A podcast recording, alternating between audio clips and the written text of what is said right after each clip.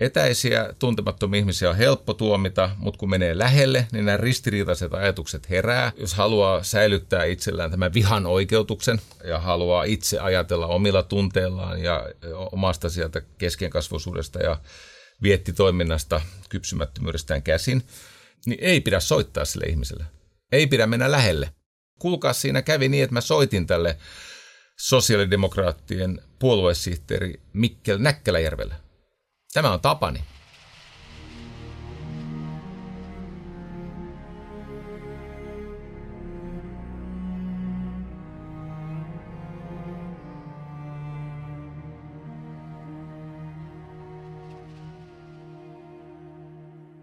koska rakkaus saa mahdollisuutensa päätöksestä, niin minä olen tehnyt päätöksen armastaa sinua. Haittaako Tänään puhutaan ihmisyyden väkevimmästä voimasta. Ja minä siis niin todellakin olen sun puolella, vaikka tässä tämänkertaisen tarinan myötä voisi tulla semmoisia hetkiä, että sinusta ehkä tuntuu siltä, että mahtaako toi sittenkään olla mun puolella, kun se puhuu noin julmasti mulle ja minusta ja ihmisistä. Ja jos vielä olet semmoinen, joka samaistuu kaikkeen negatiiviseen herkästi, niin kyllähän sun sieltä kerroksisen tietoisuuden kellareista voi alkaa nousta sellaista höyryä, joka saa sut epäilemään, että en sittenkään olisi sun puolellasi. No, tee mihin pystyt. Mä yritän täällä samaa. Minua on pyydetty aika huonohenkisesti punnitsemaan, että kumpi on suurempi paha, Purra vai Näkkäläjärvi?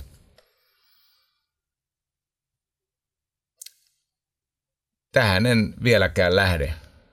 Voi olla, että olen tullut viikon aikana antaneeksi lupauksia, jotka on tämän suuntaisia, että suostuisin tämmöiseen punnitsemiseen, mutta en mä nyt siis oikeasti tiedä Purran tai Näkkäläjärven pahuudesta, siitä syväolemuksesta tarpeeksi, että mä sellaista tuomiota voisin esittää. Etkä tiedä muuten sinäkään.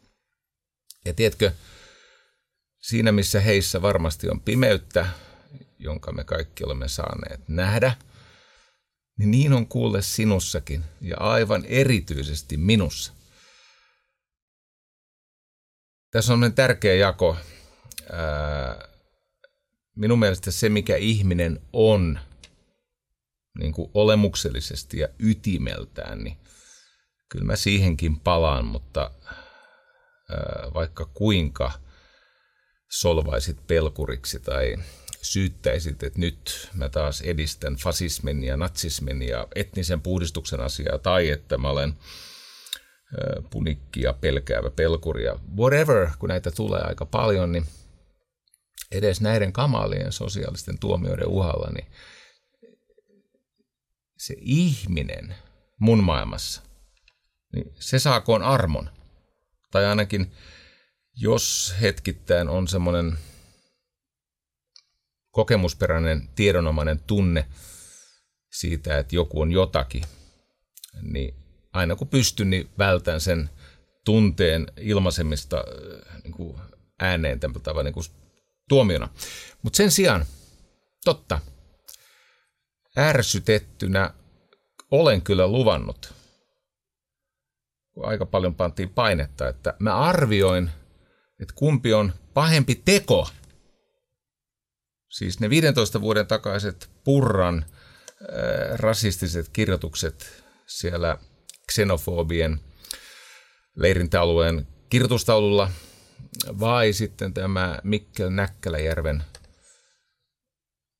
julmuus toden totta siis kidutti ja murhasi paitsi emokissan, niin myös rääkkäsi kullankaivajan tytärtä, vanhaa rouvaa, joka on muutenkin joutunut elämään hyvin raskaan ja, ja, ja no, pakko se on kai näin sanoa, surullisen elämän, syrjään sysätyn ihmisen elämän ja häpäisi vielä sen viimeisen rauhan tyyssian, eli kodin rauhan. Tähän punnitsemiseen mä pystyn siis arvioimaan näitä tekoja. Ja semmoisen lupasin viikko sitten käynnistäneestä tapahtumista niin johtuen. Lupasin tämän tuomion antaa, koska se liittyy johonkin suurempaan mahdollisuuteen – joka voi hyvinkin hyödyttää meitä kaikkia. Sekä niitä, jotka on nyt siis häpeäpaaluun sidottuja, heitä kuuluu häpäistä, että meitä kaikkia, kun me emme ole juurikaan ihan hirveästi vähemmän viheliäitä. Siellä on tietenkin semmoisia omavanhurskaita ihmisiä, siis joukossa me kulkee niitä ihmisiä, jotka on sitä mieltä, että minusta tällaista pahuutta ei ole. Sinussa elää sama mahdollisuus pahuuteen kuin kenestä tahansa. Tämän on ihmiskunnan historia osoittanut. Ja parhaat ajattelijat ovat päättyneet samaan johtopäätökseen. Okei. Okay. Rikka Purran teko 15 vuotta sitten ja Mikkel Näkkäläjärvi 17 vuotta sitten. Jos näitä on nyt sitten pakko punnita, niin tietenkin Mikkelin teko oli moitittavampi. Siinä kuulit. Molemmat häpeällisiä tekoja, mutta Mikkelin Kolttosen mulkkuusaste ihan omaa luokkaansa. Koska kohteena oli todellakin eläviä, tuntevia olentoja.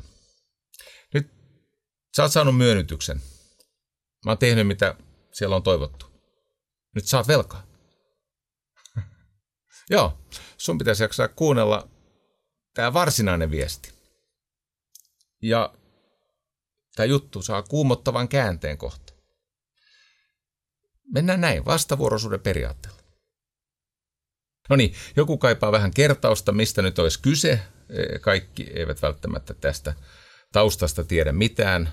Onneksi olkoon teille. Te ehkä kuljette enemmän valossa kuin meikäläiset, jotka pulikoimme siellä Saoskaivossa, Twitterin Xn synkissä pahalta haisevissa uumenissa. Menee siis näin, että kaikki muistaa, kesällä alkoi tämä rasismikohu niistä Riikka Purran 15 vuotta vanhoista kirjoituksista, jossa ehkä piireihin päästäkseen, ehkä purkaakseen omaa pahaa oloaan siitä tilanteesta, missä hän oli. En tiedä. En ole tätä taustaa ehtinyt saada selville, vaikka varmaan keskustelemme, tai kenties keskustelemme Riikka Purran kanssa myös niistä taustatekijöistä, mutta se on ihan toinen juttu ja semmoista ei ole tapahtunut. Mutta toden totta, tuli siis rasistista kirjoittelua ja pahuuttahan sellainen on. Ja sitten no, tämä Mikkel Näkkäläjärven tapaus sieltä Inarista 17 vuotta sitten, niin no sehän ei ollut uutinen, ei ollut muuten myöskään Riikka Purran kirjoitukset, mutta ne nyt sitten sattumalta, sattumalta ne saivat hiivaa mediasta ja niistä tuli isoja pullia. Aikamoinen taikina syntyi ja sitten sitä paisteltiin pitkin kesää ja alkusyksyä. Niin se Näkkäläjärvi, niin eh, todellakin – Kahtena iltana kidutettiin ja murhattiin kissanpentuja ja emokissaa ja, ja, ja terveltiin, terveltiin kullankaivajan tyttären kotia ja siis se oli siis aivan kamala. Minä siis menin pohtimaan pahojen tekojen puolentumisaikaa ja ylipäänsä armeliaisuutta sen suhteen, että onko pahaan tekoon syyllistyneen ihmisen ylipäänsä mahdollista jatkaa missään mielekkäässä tehtävässä myöhemmin elämässään vuosikymmeniä myöhemmin. Ja tämän twiitin johdosta minut sitten pyydettiin televisiolähetykseen, suoraan televisiolähetykseen, huomenta Suomi-lähetykseen, jossa oli mukanani Helsingin piispa Teemu Laajasalo ja sitten toimittajana Ivan Puopolo. Ja Ivan aloitti äh, ihan hyvällä provosoivalla kysymyksellä, joka on siis Miina, kun mä olen pohtinut armeliaisuuden mahdollisuutta ja pahojen tekojen puolintumisaikaa, niin Ivan tietenkin kysyi, että kumpi teko oli pahempi, Purran teko vai Näkkäläjärven teko. Ja mä sitten siinä yhteydessä tietäen, että mulla on halu käsitellä asiaa laajemmin myöhemmin, mä siinä yhteydessä sitten sanoin, että toi on sama kuin pyytäisit valitsemaan ruton tai kolleran väliltä molemmat vaihtoehdot pahoja ja täällä ollaan keskustelemassa kuitenkin siitä eteenpäin jatkamisesta. No sitten alkoi tämä minun kohdistuva painostaminen, että milloin mä oikeutin siis rasisti, fasisti, natseja, eli milloin mä olin ikään kuin heidän leirissään tukemassa sitä kaikkia kauheita, mitä on tulossa. Pieni spoileri sinne, missä ikinä tätä katsotkin, lenkillä tai töissä tai kotona, niin emme me mihinkään fasismiin siis päädy. Se natsi-Saksa ei tee paluuta Suomeen. Ei se koskaan täällä ollutkaan, mutta siis semmoinen, että mitä silloin 70 vuotta sitten tapahtui, niin siihen me emme päädy. Öö, mutta totta kai rasismia pitää vastustaa. No sitten toisessa päässä oltiin sitä mieltä, että mä en uskaltanut arvioida näitä tekoja. Öö, tietenkin uskallan. Mutta mä valitsen siis foorumin. Ja nyt on se hetki, jossa mä pohdin näitä. Ja sitten sen yhteyttä tähän paljon isompaan kokonaisuuteen. Mutta se on kyllä pakko vähän tässä esittää kysymyksenä, että miten sulta voi mennä päivä pilalle, jos minä en suostu niin kuin, liittymään jomman kumman laidan luonnemurhaajien joukkoon. Eli miksi mun pitäisi käyttäytyä niin kuin nämä nyt oletetusti oikealla olevat, ei mun mielestä oikeassa eikä oikealla, mutta siis tämä sakki, joka on siellä, no, ne luonnemurhaajat, jotka on siellä oikealla tai kuvittelevat olevansa siellä ja sitten kollektivisteinen oikeasti on, mitä oikealla, ei ainakaan siis semmoisia vapauteen uskuvia, siis liberaaleja ihmisiä ole. Ja sitten on tämä toinen kollektivistijengi, se luonnemurhaajien niin laita vasemmisto. En mä kummallakaan tee töissä. Mä teen asioita omalakisesti, omalla ajallani ja tavallani ja, ja täysin riippumatta, kun emme saa mistään niin kuin, ei teillä ole siis sellaista vipua, se, semmoista kiusaamisen tai maalittamisen muotoa, et, ette kyllä löydä. Että mä tekisin niin kuin te käskette. Käydäänpä sitä taustaa vähän läpi. Mä aloitan tämmöisellä lauseella, joka puhuttuna on järkevämpi kuin kirjoitettuna. Oi, jospa me voisimme kokea – sinä siellä ja minä täällä, silloin tällöin, edes muutaman kerran, vaikka viikossa, että rakastettu on oikea nimemme, sinun nimesi ja minun nimeni, ja tulee nimenämme olemaan. Ja että sinä et pääse putoamaan, enkä minäkään, koska me olemme turvassa. Tämä on joku miettii, että miten tämä liittyy kissaräkkäykseen. Kyllä tämä kuulle liittyy. Nyt me lähestymme sitä isoa ajatusta ilmaisesta armahduksesta tai anteeksi saamisesta, jolla on myös tämä uskonnolliselta kalskahtava nimi, armo.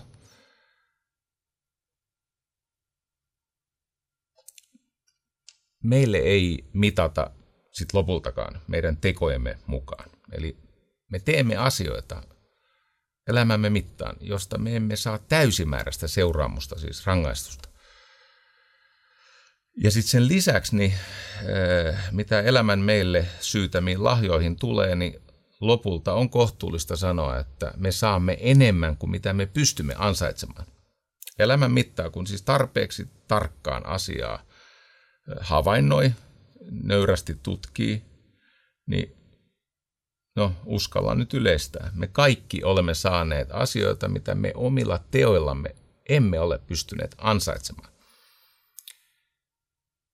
Ja tällä armolla on semmoinen ominaisuus, että koska sitä ei pysty ansaitsemaan, niin se muuttaa ihmistä. Niin, että hyvin usein ihminen kokee, että hänen tämmöiseen sielutaseeseen on tullut kiitollisuuden velka. Siis armahdettu usein alkaa maksaa takaisin harjoittamalla hyveitä. hyveiden etukäteinen harjoittaminen ei johda siihen armahdukseen tai armoon.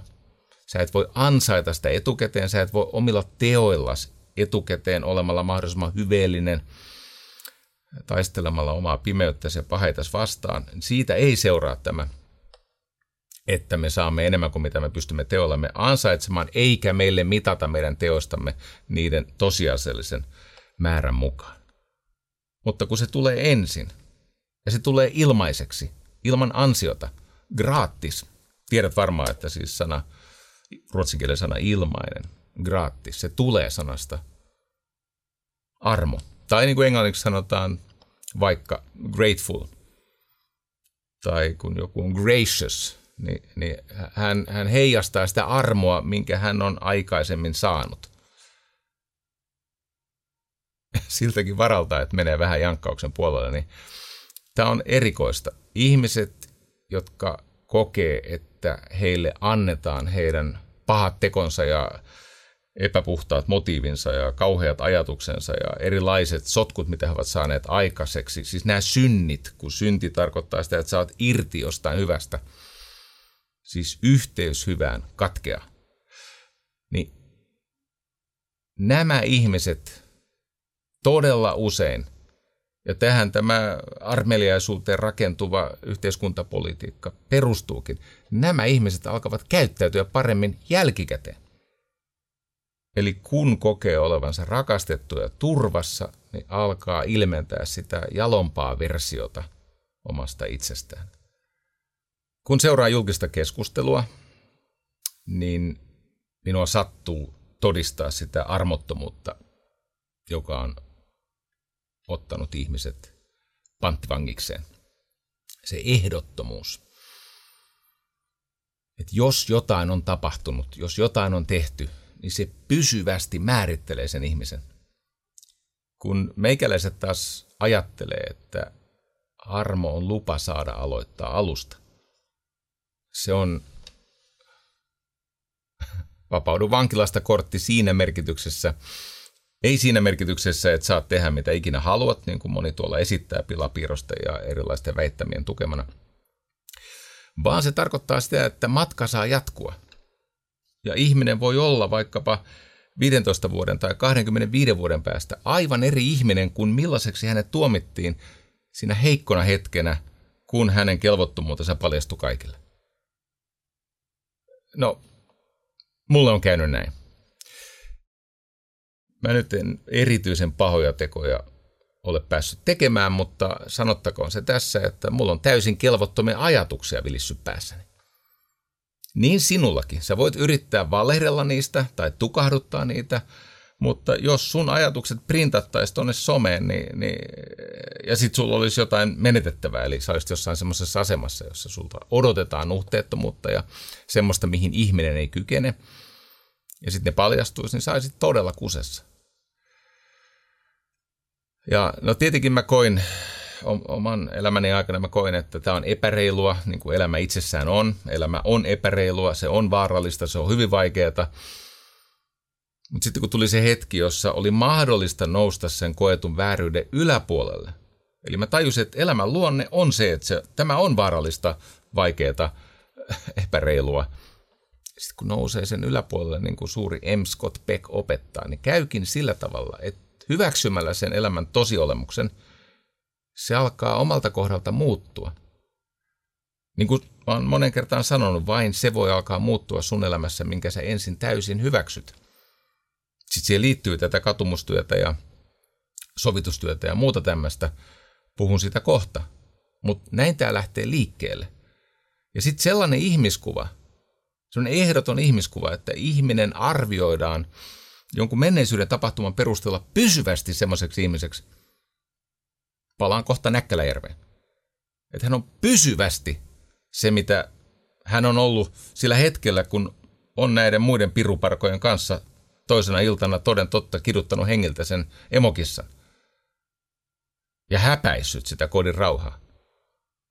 Sen Ritva Hepo ja ra- kodin rauhaa. Voi vitsi, jos, jos tämä on totuus meistä, jos tämä on se ehdottomuuden taso, millä me täällä elämme, ei kellään meistä ole toivoa. Eikä varsinkaan teillä tuomareilla. Tiedätkö, kun aina paljastuu, siis ympäri maailmaa paljastuu tämmöisiä hurskastelijoita ja milloin ne jahtaa vaikkapa homoseksuaaleista paljastuu, että ne ostaa siis pikkupoilta seksiä ja osallistuu ihmiskauppaan. Ja, tämmöisiä aivan ja ne on senaattoreita tai mitä liian, siis hyvin korkeassa asemassa olevia ihmisiä. Meillä ei ole varaa olla niin oma vanhurskaita kuin me esitämme. Se on niin kuin lähtökohta. Sana charity, eli hyvän tekeväisyys, tietenkin perustuu myös siihen sanaan grace, eli armo. Tavallaan kahdenlaista hyvän tekeväisyyttä on tämmöistä materiaalista hyvän tekeväisyyttä, eli jollakin on tarve ja se, jolla on antaa, niin antaa toisen hätään tai tarpeeseen jotain materiaalista. Usein se, on, se voi olla jotain siis ihan rahaa tai jotain muita resursseja. Tapahtuu siis tässä niin kuin fysikaalisessa todellisuudessa. Ja se, joka antaa, usein se menee niin, että varakas antaa varattomalle, eikö niin? Rikkaammat antaa köyhemmille. Ja ne, jotka antavat, niin heidän ei kuulu odottaa mitään vastapalvelusta. Eivät he odota, että tämä jotenkin tulee takaisin tai että se ihminen sitten voimistuttua niin korkojen kanssa hyvittää saamansa edun, jota kerran tarvitsi kipeästi. Mutta sitten on toinen hyväntekeväisyyden muoto. Tämän mä luin Alain de Bottonin kirjasta The School of Life – An Emotional Education. The School of Life. An Emotional Education. Alain de Botton.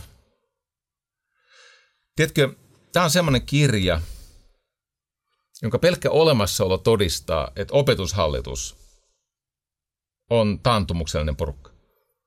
Ylipäänsä ne, jotka päättää opetusohjelmista, niin tämmöisen kirjan olemassaolo itsessään todistaa, että –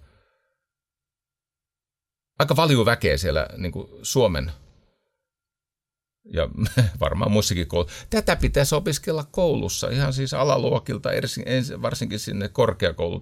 Tämä on niin kuin, kaiken näköistä muuta kyllä yritetään opiskella ja opettaa, tutkia, mutta sitä ihmisyyden varsinaista ydintä, sitä, miten me ihmiset niin kuin toimimme – hänellä on, siis tämän, tämän kun avaa käytännössä katsoa mistä tahansa kohtaa, tämän kirjan. Almost all our worst moments can be traced back to an unexotic, pathetic, ei pathetic, vaan pathetic, tempting, temptingly neglected ingredient, pain. Missä ikinä sä näet, että ihmiset on tolvanoita, siis ikäviä toisilleen. Missä ikinä ihmiset tekee jotain paskaa toiselle ihmiselle. Siellä taustalla on tuskaa. Suosittelen, niin hänellä on tällä Bottonilla on tämmöinen tulkintojen hyväntekeväisyys. Ja se lähtee juuri siitä, että ensinnäkin me olemme velkaa sen tulkinnan hyvän tekeväisyydelle. Me olemme velkaa, niin kuin, no käytetään, tämä Votton ei käytä sellaista sanaa, mutta mä nyt sanon tässä, kun parempaa keksin, niin me olemme velkaa, en halua sanoa. No, sanotaan nyt, että me olemme velallisia. Ja sä käytät sun omia sanoja. Ja muun iski ujous. Uh, Me olemme yhden onnettoman erehdyksen päässä siitä, että me olemme kipeästi toisten ihmisten tulkintojen hyväntekeväisyyden tarpeessa. Eli meidän taipumus erehtyväisyyteen ja meidän haavoittuvaisuutemme kohtalon käänteiden niin kuin hetkellä, niin se tarkoittaa sitä, että, että nyt ehkä voi olla, että olet vailla syytettä ja tuomiota, kohta saatat olla semmoisessa tilanteessa. Et ehkä siis kansallisessa mittapuussa tai, tai voi olla, että sua ei edes sieltä työpaikasta häädetä, mutta joku siinä naapurustosta voi juoruta tai perheenjäsen katsoa pahalla silmällä tai mitä tahansa.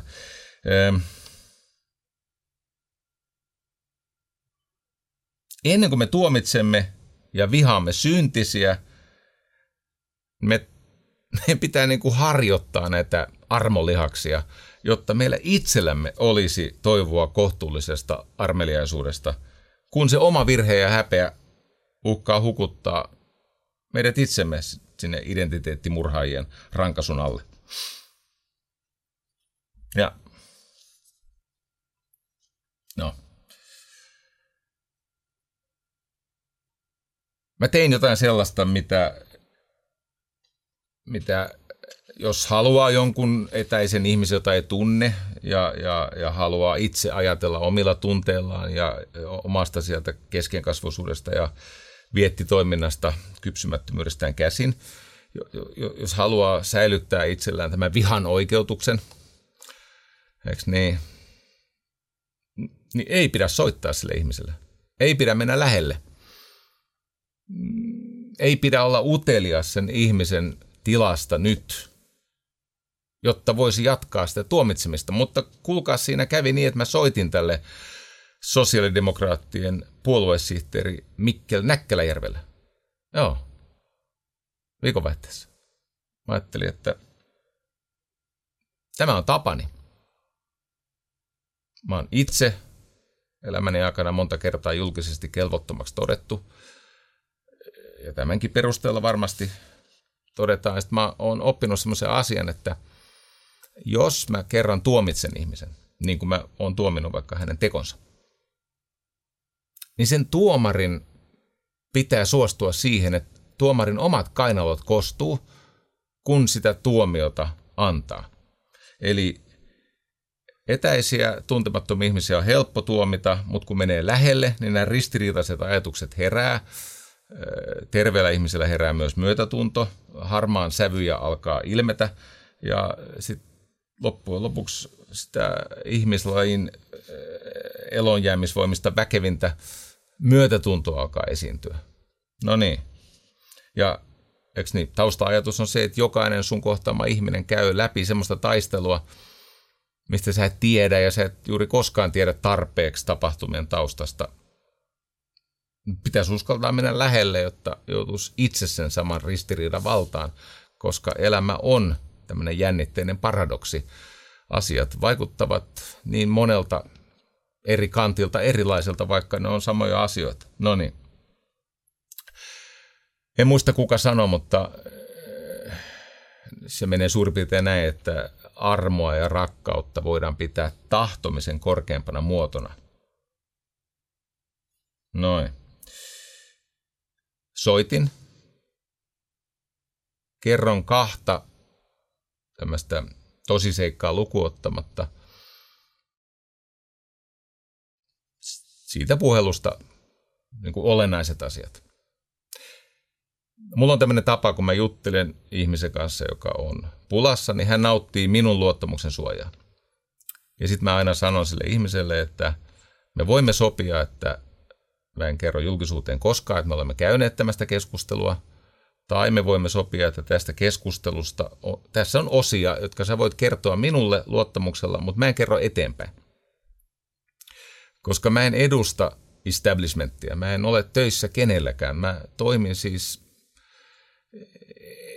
en niin kuin tämmöisten kollektivistien, mä oon oppinut, mitä siellä toimituksissa tapahtuu. Mä, mä, mä, mä tiedän, mit, mit, mitä niin kuin, miten ne sitä omaa sinänsä siis fantastista journalistista prosessiaan häpäisee sillä, että eivät suostu itsenäiseen journalistiseen prosessiin, vaan peilaavat toinen toistensa ajatuksia ja, ja siellä on tuplastandardeja.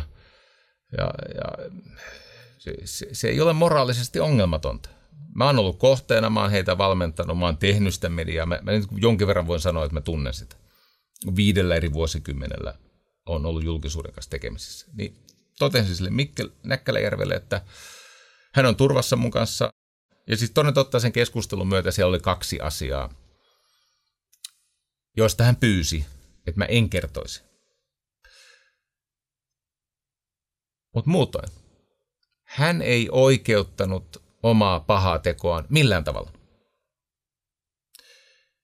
Mä en ole lukenut sitä Iltalehden juttua, Lauri Nurmen kirjoittamaa juttua, jossa osa näistä kohta sulle kertomistani tiedoista on myös öö, todettu.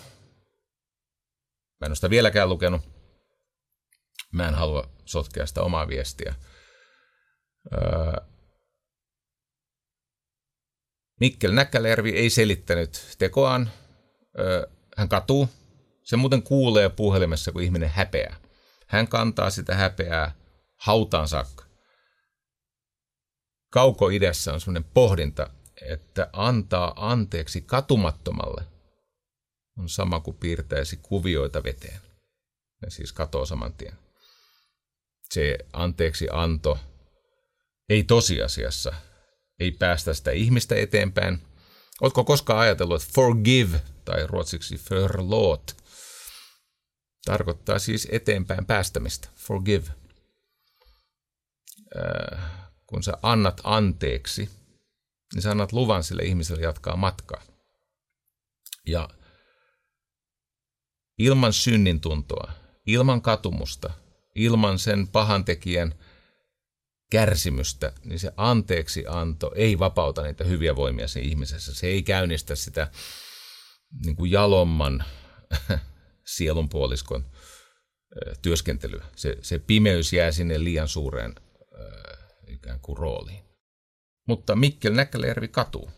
Mistä mä tiedän? No mä juttelin se kanssa. Me mentiin yksityiskohtiin ja, ja, ja mä haluan vähän kuunnella, että mitä se sanoo ja miten vaikeaa se on hänelle se puhuminen siitä aiheesta, vaikka hän on sitä harjoitellut siis kymmeniä ja satoja kertoja.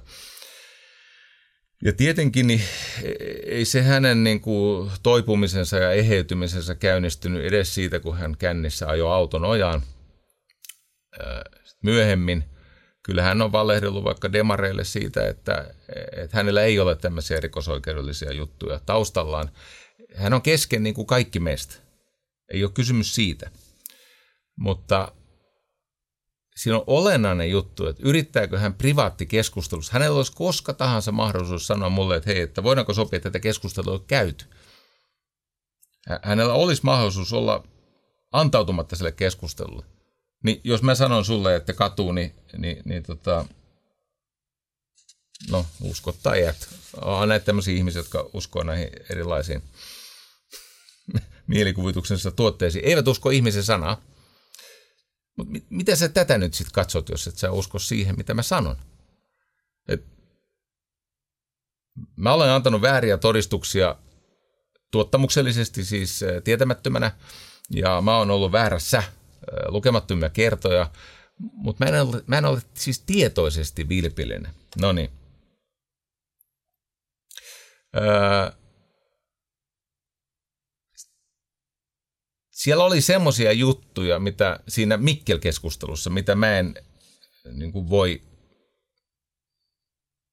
käyttää, niin mä tajusin, että mä tarvitsen muita lähteitä. Eli mun täytyy soitella sinne niin kuin pohjoiseen.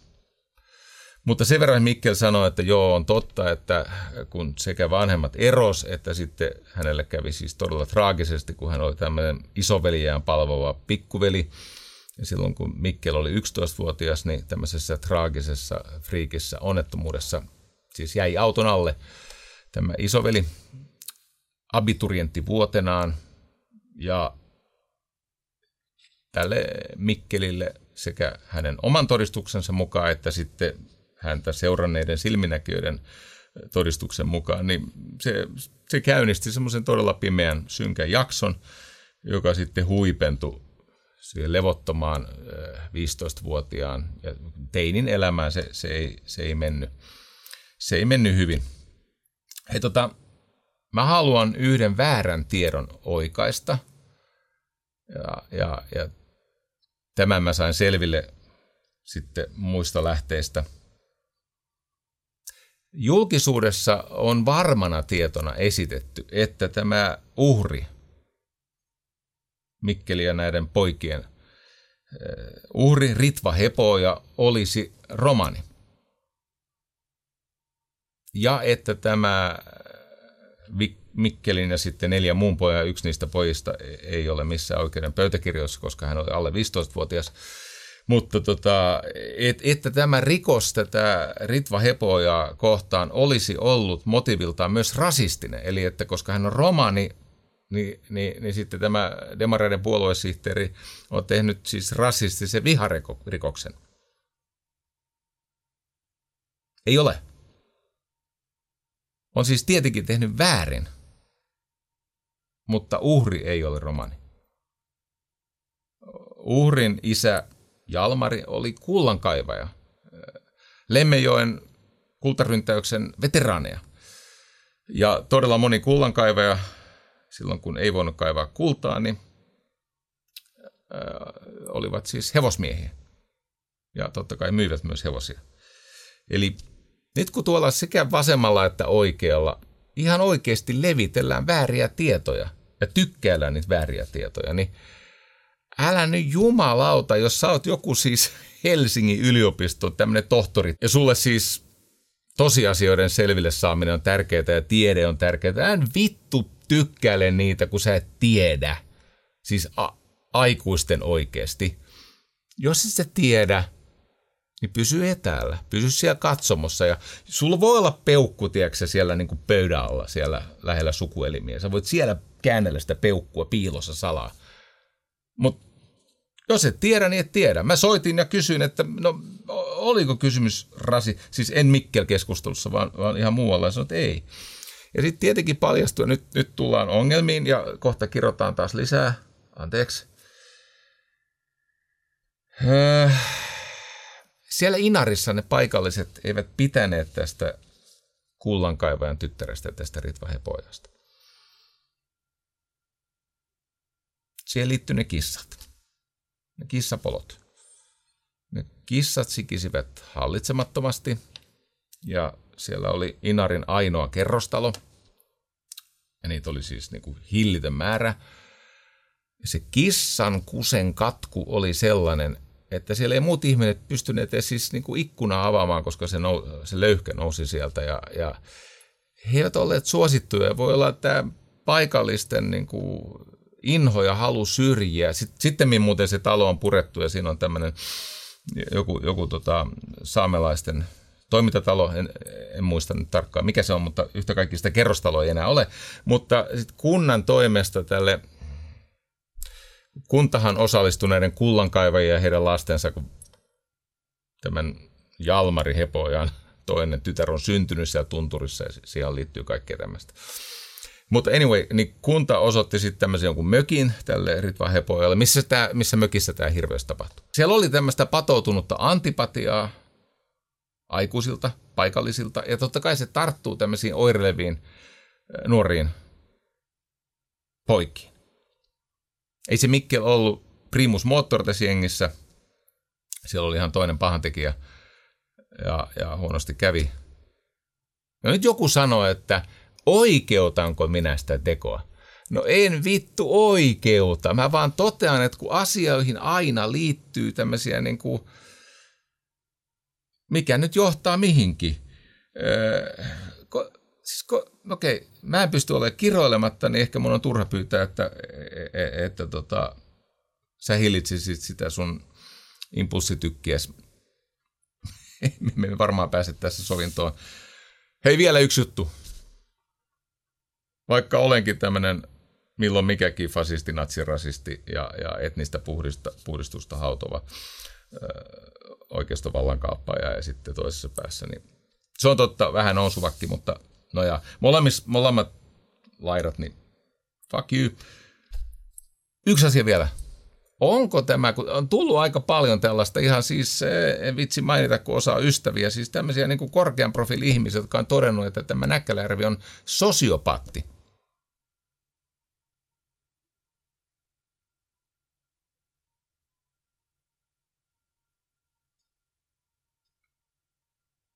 Aikamoinen leima kysyin yhden kysymyksen, onko sulla ekspuolisoita? Sanoit, on tietenkin. Ihmisillä usein on. suostuuko ne olemaan missään tekemisissä sun kanssa? Sä joo, esimerkiksi yksi ekspuolison, siis ovat niin läheisissä tekemisissä, että lapset leikkii keskenään ja he kyläilee ja, ja ovat tekemisissä.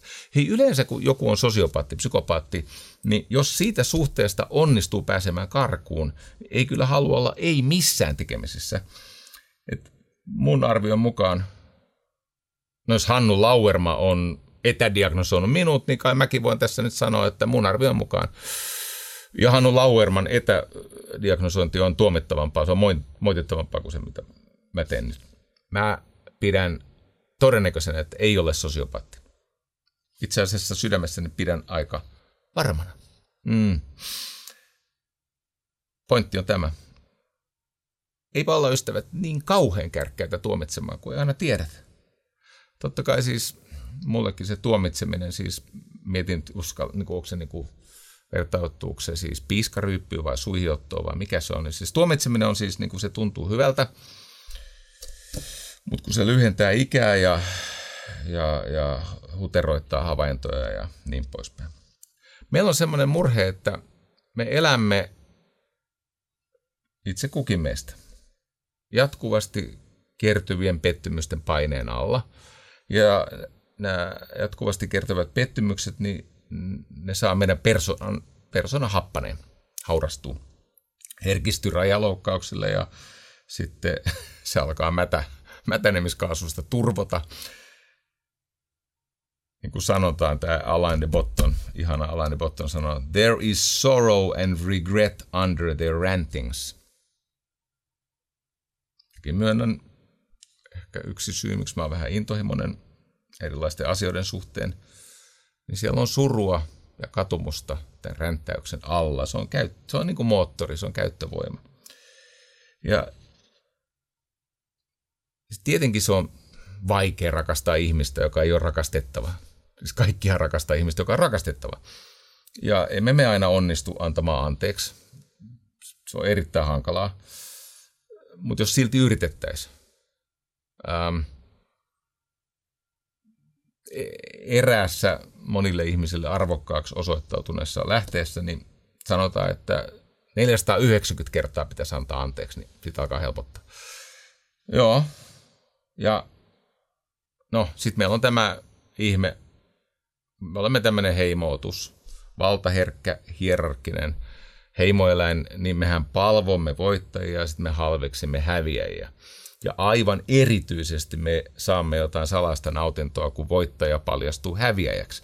Mutta kun se ongelma voittajien maailmassa on se, että ensinnäkin voittajat häviää useammin kuin voittaa, eivät he muuten olisi minkään sortin voittajia. Että siinä vaan käy niin, että niitä häviöitä tulee ja sitten lopulta tulee aina se vaihe, missä se voittajana pidetty ihminen ei enää pärjää. Ja se on pakko hyväksyä että se dominanssi on kaukana takana. Ja nyt meillä on tämmöinen haaste nimeltään meritokratia. Ja se meritokratia, no, meritokratia lähtee siitä, että ihminen ansaitsee omilla teoillaan sen, mitä hän saa. Ja et silloin kun ihmisillä menee hyvin, niin he ovat omalla työllään ja sinnikkyydellään ja ansioillaan ja onnekkuudellaan sen saamansa hyvän toden totta lunastaneet etukäteen. Tässä on erittäin suuria ongelmia tässä väitteessä, koska on paljon satunnaisuuksia. Öö, mulla on luurankoja kaapissa, mutta e, ei ehkä mitään muuta kuin sitä, että on ollut villielämä. Ja olen elänyt siis nuoren miehen kaikki voipaa elämää ja on, on ehkä väli, on, olen saattanut käyttää N-sanaa joskus kaukaisessa menneisyydessä ja olen ehkä ajatellut vaikka seksuaalivähemmistöistä joskus julkisestikin vähän huvittuneesti, mutta se on vielä kauempana ja sitä ei kukaan voi muistaa. Ja mitään siis todella kamalaa pahoittelen, ette löydä, mutta tota, en mä ole siis nuhteeton. Etkä ole sinäkään, enkä mä ole kaikkea sitä ansainnut, mitä hyvää on nyt elämässä tullut. Pohdin seuraavaksi jotain, mikä on joko näennäisessä tai ihan aidossa ristiriidassa sen kanssa, mitä mä oon lausunut vastuusta. Se on tämmöinen kysymys, että mistä löytyy vastuu epäonnistumisesta tai onnistumisesta, alennustilasta tai kukoistuksesta. Ja nyt tässä nykymaailmassa, sekularisoituneessa, materialistisessa, atomien hallitsemassa maailmassa, niin se vastuu löytyy useimpien mielestä tai hyvin monen mielestä ihmisyksilöstä itsestään. Ja näin minäkin olen sanonut. Mä, mä oon sanonut, että sä oot vastuussa, mä oon vastuussa ja me voimme vaikuttaa elämämme kulkuun kantamalla sitä vastuuta. Jep, tämä on aika ok niin kauan kuin me olemme vahvojen ja onnekkaiden kirjoissa, kunnes me emme eräänä päivänä välttämättä enää ole, joko vääjäämättömyyden syyn takia tai sitten tapahtuu jotain ihan friikkiä. Mä ainakin ymmärrän semmoisen ketjun, että jos palvottu isoveli kuolee, vanhemmat eroaa ja sitten on se kissankusen katku ja ihmisten jatkuvasti paisuva paheksunta kullankaivajan kenties hieman epäsosiaalista tytärtä kohtaan ja sitten kaikkea muutakin, mitä en tässä mainitse. Ja sitten se purkautuu niin, että toisena päivänä osallistuu siihen pahuuteen, mitä ensimmäisenä päivänä on jo käynnistetty. Ja siis kaikkea voi tapahtua. Onko se siis varma todiste siitä, että kaikkea paskaa tapahtuu hamaan tappiin asti? No mun kanta on, että ei välttämättä. Ihminen voi katua ja tehdä parannuksen. No niin. Nyt totta kai läpi historian epäonnistuminen ja alennustila, ne on aina olleet ankaria, raskaita rangaistuksia. Mutta nykyisin, kun me olemme tässä meritokraattisessa, materialistisessa maailmassa, atomimaailman kausaaliketjujen kahleessa, niin se vastuun ehdoton parkkeeraaminen ihmisille itselleen, se on siis moraalisesti katastrofaalista. Ja tämä on tämän School of Lifein yksi kenties kantavin ajatus. Et jos ei, nyt, nyt muuten menee kohta sakeiksi. Nyt, nyt, nyt menee. Alain de Botton sanoi, että jos ei ole metafyysistä lohdutusta, ei jää kuin itsensä loppumaton syyttäminen ja tuomitseminen syytös itseä kohtaan, joka on pakko heijastaa sitten ulos. Alain de Botton sanoi myös, että itsemurhaluvut kiipeävät jyrkästi yhteiskunnissa, jotka modernisoituvat ja hylkäävät metafyysiset selitykset ihmisen kohtalolle. Hmm.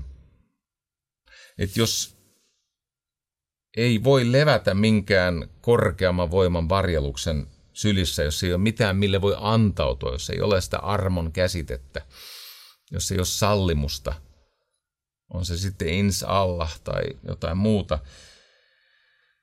Kun meritokratia palauttaa ihmisen epäonnistumisen hänen luonteensa heikkoudeksi, Väär, siis väärät valinnat kasvavat korkoa korolle ja sitten lopulta sulla on mätä luonne. No, mites reilu tämä nyt lopulta on? Meritokratian yksi haaste on se, että se ohjelmoi ihmisiä ajattelemaan, että tämä on ytimeltään reilua – se voi olla hetkellisesti reilua. Hetkellisesti nämä syy-seurausketjut toimii ennustettavasti ja on, on helppo nähdä, miksi joku pärjää jossakin asiassa paremmin kuin toinen. Mutta isommassa kuvassa, kun otetaan paljon ihmisiä ja pitkä aika, niin ystävät, miten sitä oikeasti menee? Suuren M. Scott Peckin kirjassa The Road Less Traveled. Siellä on kolme osaa. On kuri, on rakkaus ja on armo. Ja sitten usein on ajateltu niin, että kuri on se, millä saa sitä rakkautta ja armoa, mutta se onkin päinvastoin. Rakkaus on se energia, millä ihminen kestää olla kurinalainen. Ja sitten armo on täysin ilmaista. Se tulee toisilta ihmisiltä ja maailmassa on tarpeeksi hyvää, että aika moni ihminen kokee elämänsä ei siis tämä kaikille osu, mutta aika moni ihminen kokeilee, että he saa suojaa muilta. No niin.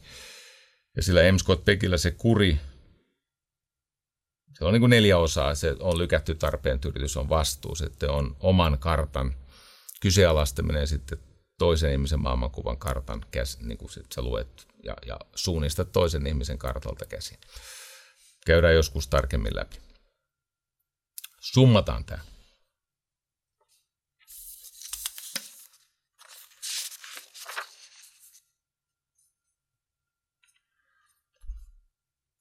Voidaan ajatella, että on tämmöinen hengen kuntosali.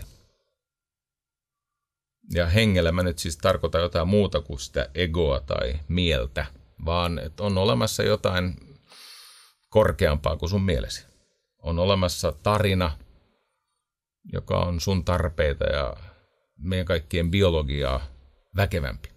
Nyt me ollaan siellä metafyysisessä. Nyt joku kysyy, mikä on metafyysinen. Se on, se on siis, tarkoittaa tosiasiassa tuon puolesta. Sana metafyysinen on siis fysiikan tai siis fysikaalisen maailman jälkeinen maailma tai ulkopuolinen maailma. Semmoinen metafyysinen. No niin, hengen kuntosali. Neljä perusliikettä. Yksi. Käsittele vihaasi anteeksi annolla. Ymmärrän, että se on vaikeaa, varsinkin jos sä kuulut tämmöiseen kollektivistiheimoon, jossa kuuluu vihata. Mutta toi ei johda mihinkään hyvää. Harjoittelet niitä anteeksiantolihaksia ja armeliaisuuslihaksia ja ymmärryslihaksia ja, ja, ja okei, okay, teet ajatusrikoksen ja se kollektivistisakki rankasee sua siitä, mutta tervetuloa tänne meidän ihmisten joukkoon. Täällä on paljon mukavampaa happi kulkea ja hetkittäin voi olla eksoottisia tuoksuja, mutta se kuuluu elämään. No niin, se oli ykkönen. Kaksi. Nujerra ylpeyttäsi vaatimattomuudella. Älä kuvittele olevas meidän syntistä yläpuolella, kuin et ole. Ähm, eikä kukaan meistä ole sit loppujen lopuksi niin kauhean tärkeä. Et, kun aletaan taistella sen oman tärkeilyn lopettamisen eteen, että sinä päivänä, kun sä tajuat, että sä et ole kauhean tärkeä, niin sinusta tulee sanomattoman arvokas. Tämä on suuri paradoksi. Että A, sä et ole kukaan, enkä minä eikä kukaan meistä, kohta meidät on kaikki unohdettu, ja sä et ole kauhean tärkeä, ja kun sä tunnustat sen, niin susta tulee arvokas. Tärkeily ja arvokkuus on kaksi eri asiaa. Kolme.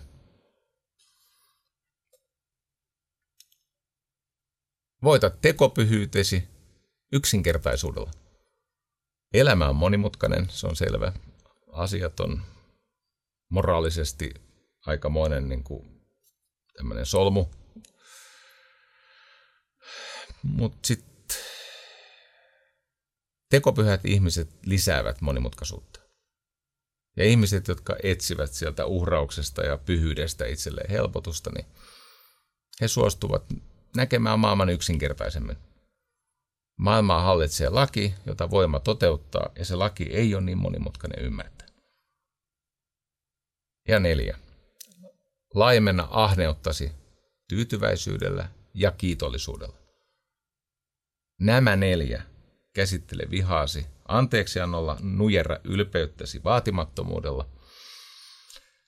Voita tekopyhyytesi yksinkertaisuudella ja laimena ahneuttasi tyytyväisyydellä ja kiitollisuudella.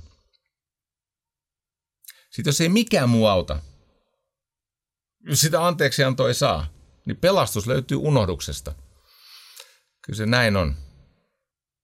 Just ennen kuin tulin tähän huoneeseen tekemään Jaakko Salmisen kanssa tätä Jari Sarasua podcastia, niin mä löysin Albert Schweitzerilta semmoisen lauseen, tai se on aika pitkä virke. Se itsessään olisi tämmöisen oman lähetyksen ja siihen liittyvän purun ja, ja pohdinnan arvoinen. Mutta jos sallit semmoisen kauneusvirheen, että kato, kun mä löysin semmoisen lauseen, ja mä otin siitä siis valokuvan. Se on, oli niin pitkä, että mä en ehtinyt kirjoittaa sitä yli 20 liuskan kässäri, mutta en vaan ehtinyt. Niin jos mä saan lukea sen ja sen turvin me pääsemme siis niin kuin jatkamaan matkaa ja harjoittamaan sitä anteeksiantoa, jos siihen pystymme. Pieni hetki. Löytyy täältä. Albert Schweitzer.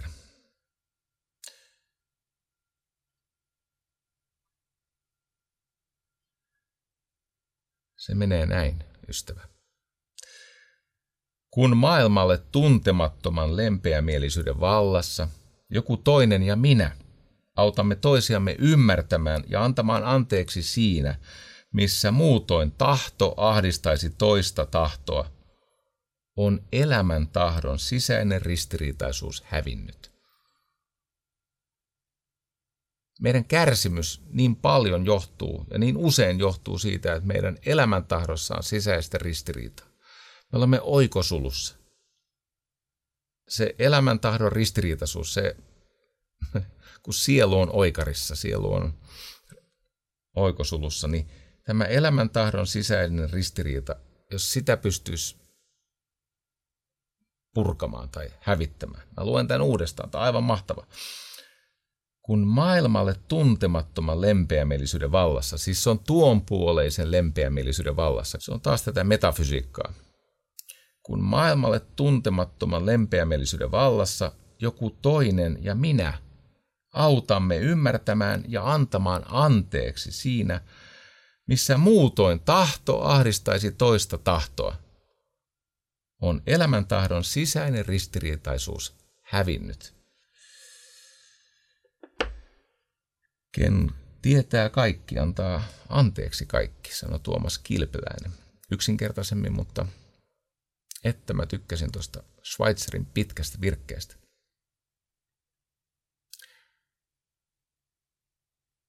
Jatketaan ystävät vähän lempeämmin eteenpäin. Kiitos.